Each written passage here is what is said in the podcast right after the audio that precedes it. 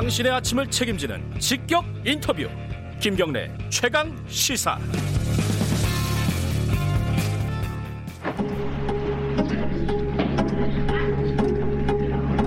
여기서 그날까지 기다릴 수밖에 없어요. 다른데 이미 가정을 정리하고 여기 들어왔기 때문에 또갈 데도 없고 이미 친척들로 하여금 비난을 받고 있기 때문에 사회 가서도 살 수도 없고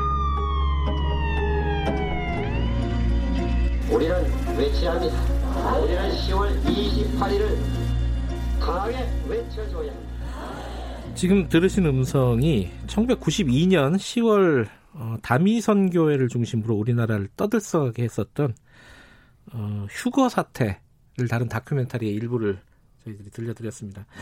어, 지난주에 방송이 됐죠. KBS에서 어, 휴거 사태를 재구성한 다큐멘터리가 방송이 됐는데 이게 최근에 신천지 문제랑 좀 얽히면서 이게 굉장한 관심을 모았어요.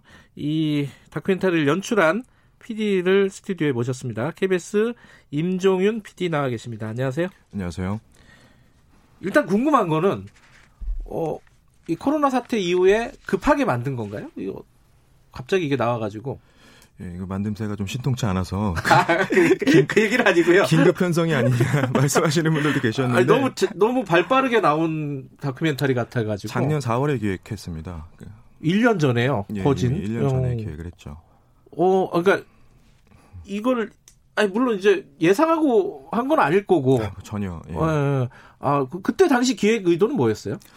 그때 이제 그 전에 프로그램이 끝나고 나서 네. 이제 워낙 그 일전에 이태용 PD가 했던 8818이라는 프로그램을 재밌게 봤었기 때문에 그 저기 아카이브 프로젝트 맞습니다. 예, 아카이브 예. 프로젝트 이번에 이제 여섯 편 정도 더 만든다. 그래서 예. PD들을 모으자. 그래서 음. 가, 그래서 그냥 시작을 하게 됐고 여러 가지 아이템을 놓고 생각하다가 예. 뭐 아이템 많이 나왔습니다. 뭐 주소도 조이팔, 뭐 오대양 등등 나왔는데 음. 유독 그 휴거 사태는 그 당시에 그 일어났던 여러 가지 일들을 뉴스를 징조로 해가지고 성장한 어, 종교기 때문에 종파기 때문에 시대상을 얘기를 해줄 수 있겠다 싶어서 그냥 가벼운 음. 마음으로 그때는 잡았던 거죠. 예. 근데 이게 방송을 앞두고 코로나 사태가 터지고 어, 신천지 얘기가 어제 한 2, 3주 전부터 나오기 시작했어요.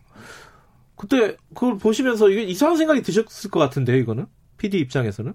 그 사실 뉴스를 막 제대로 보지는 못했어요. 워낙 편집에 막, 바빠서 네. 예. 거의 갇혀서 편집을 예. 했기 때문에 뉴스를 제대로 보진 못했는데 조금 조금씩 보면서 아 뭔가 병이 돌고 있구나라는 생각이 들었는데 막판에 네. 방송을 내기 거의 직전 주 주부터 신천지 얘기가 이제 나오는 걸 보면서 음. 아이 끝이 없구나 하는 음. 생각이 좀 들었죠. 자, 이 네.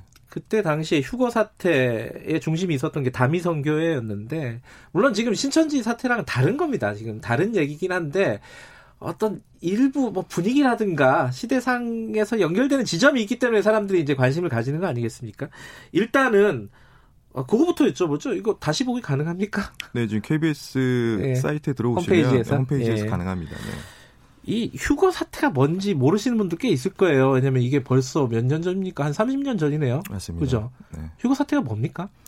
휴거라는 거는 이제 성경에는 휴거라는 단어는 없습니다. 근데 이제 그 예수님이 다시 재림을 하게 되면 예. 그날 이제 믿는 이, 신자들이 예. 하늘로 들려 올라간다. 그래서 끌휴 아, 이게 아, 한자예요? 네네, 든, 든다. 영어인 네. 줄 알았네. 거중결 뜻들, 그, 그, 아. 그래서 하늘로 돌려 올라간다 해서 한자로 휴거, 영어로는 뭐 랩처 이렇게 얘기를 하는데요. 아, 나는 이 휴거가 영어인 줄 알았어요. 아, 네, 한, 한자입니다. 한자, 아. 한자 조어고, 예.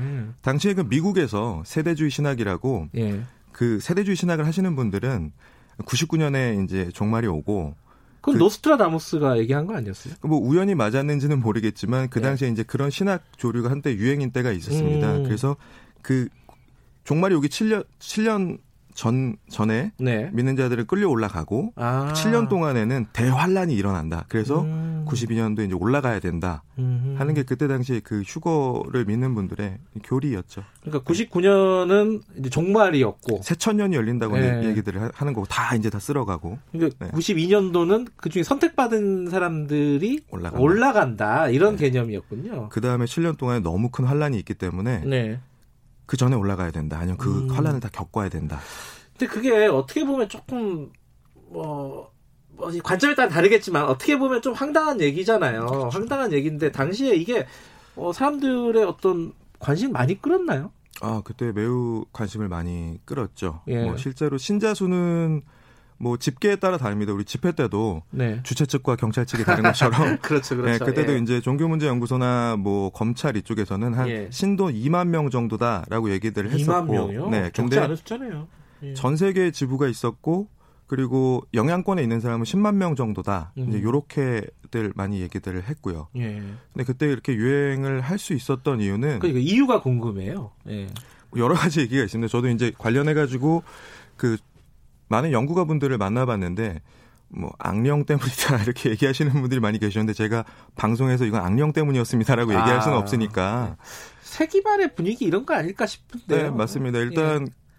그한 소득 수준이 만 불에서 이만 불 넘어갈 때쯤이 원래 모든 종교가 가장 잘 되는 때라고들 하더라고요. 그때가 우리나라 그랬어요? 네, 만 불 정도 되고 이제 있을 때였던 아, 것 같습니다. 그래요? 이제 그때가 소위 말하는 목사님들의 표현으로 십자가만 꽂아도 교인이 모이는 때였다. 너무 아. 잘 되던 때였다. 교회가 수도 굉장히 많이 늘어나고 네. 교인 수도 굉장히 많이 늘어나는 때였고요. 네.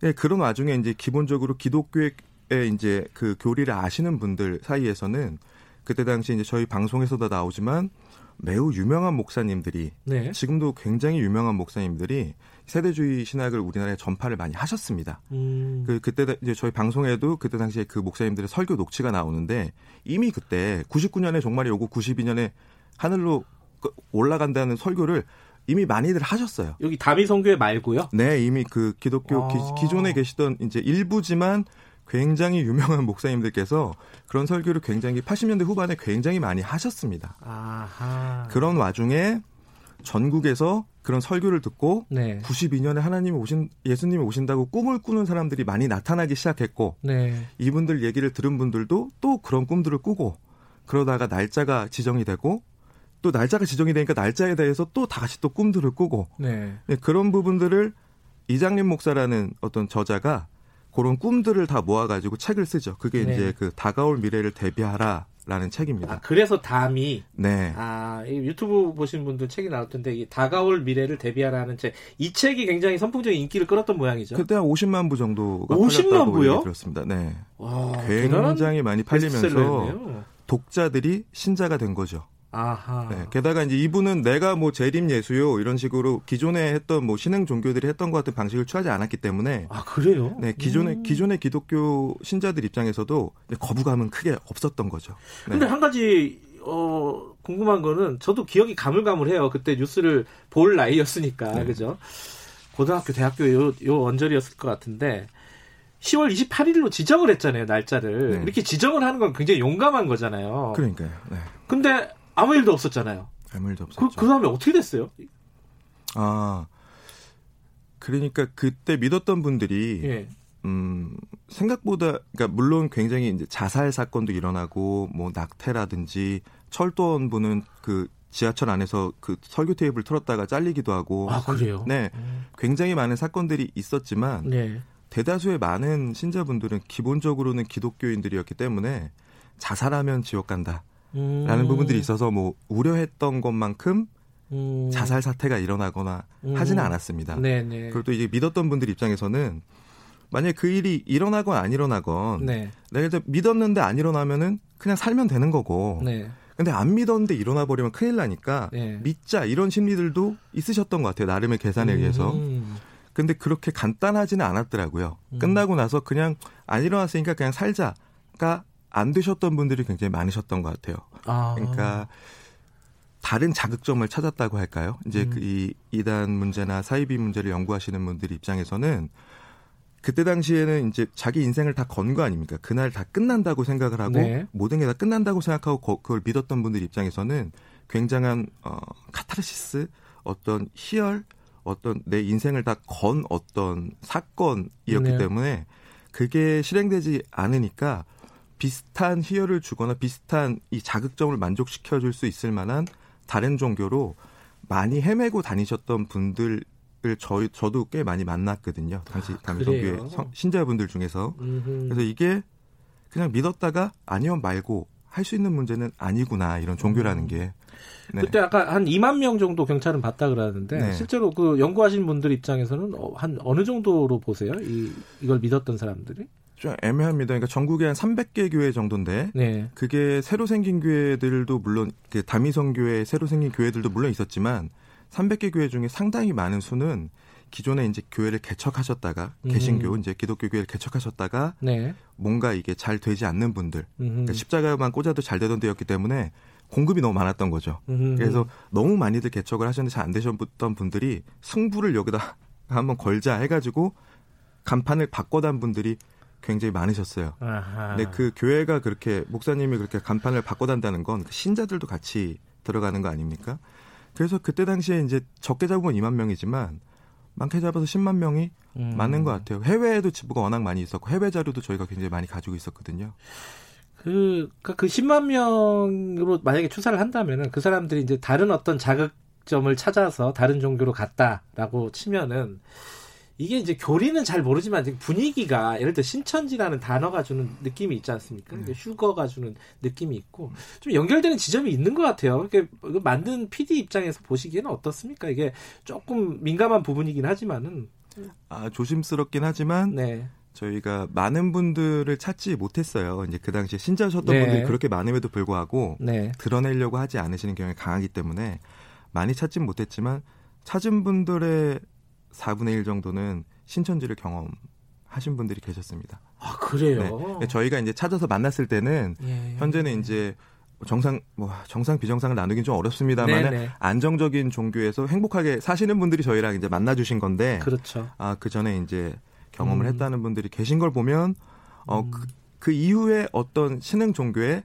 어, 모, 이 모수 음. 집단이 됐을 수도 있겠다는 생각은 하고 있습니다. 이 신천지 쪽에서 이 전염병 관련된 어떤 검사라든지 이런 부분들에 어, 비협조적이다 이런 말들도 좀 있어요. 그 종교들 취재하시다 보면 그, 그, 그 부분은 어떻게 이해를 해야 됩니까? 뭐 사실 제가 종교 문제 정, 전문가는 아닙니다만은 네. 글쎄요. 근데 신천지뿐만 아니라 네. 어 이것도 굉장히 민감한 얘기입니다만은 기성 종교에서도 네. 어 사실 그 신은 따로 있고 이제 대리로 이제 이, 이 지상에서 뭔가 지금 현세에서 이렇게 예. 활동을 하시는 분들이신데 그런 분들이 신격화된 음. 곳에서는 이번 주에도 뭐 많이들 모였다고 저는 듣, 예, 들었는데요. 예, 배를 봤다고. 네, 네, 네, 네. 그냥 사회 상식을 벗어나면 어차피 저희는 사회적으로 판단하자면 교리를 떠나서 사회 상식을 벗어나면 그거는 좀 어, 사회적으로 좀 문제가 될 수도 있지 않나 이 정도 생각하고 있습니다. 알겠습니다. 저는 네. 어제 급하게 봤습니다.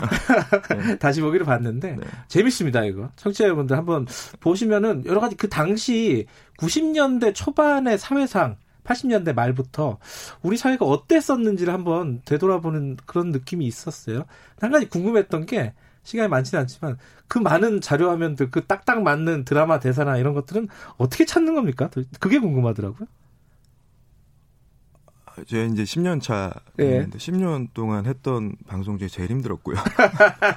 처음에는 아 촬영도 안 나가 그냥 네. 찾아서 넣으면 돼 하고 굉장히 가, 음. 가벼운 마음으로 시작을 했는데 네.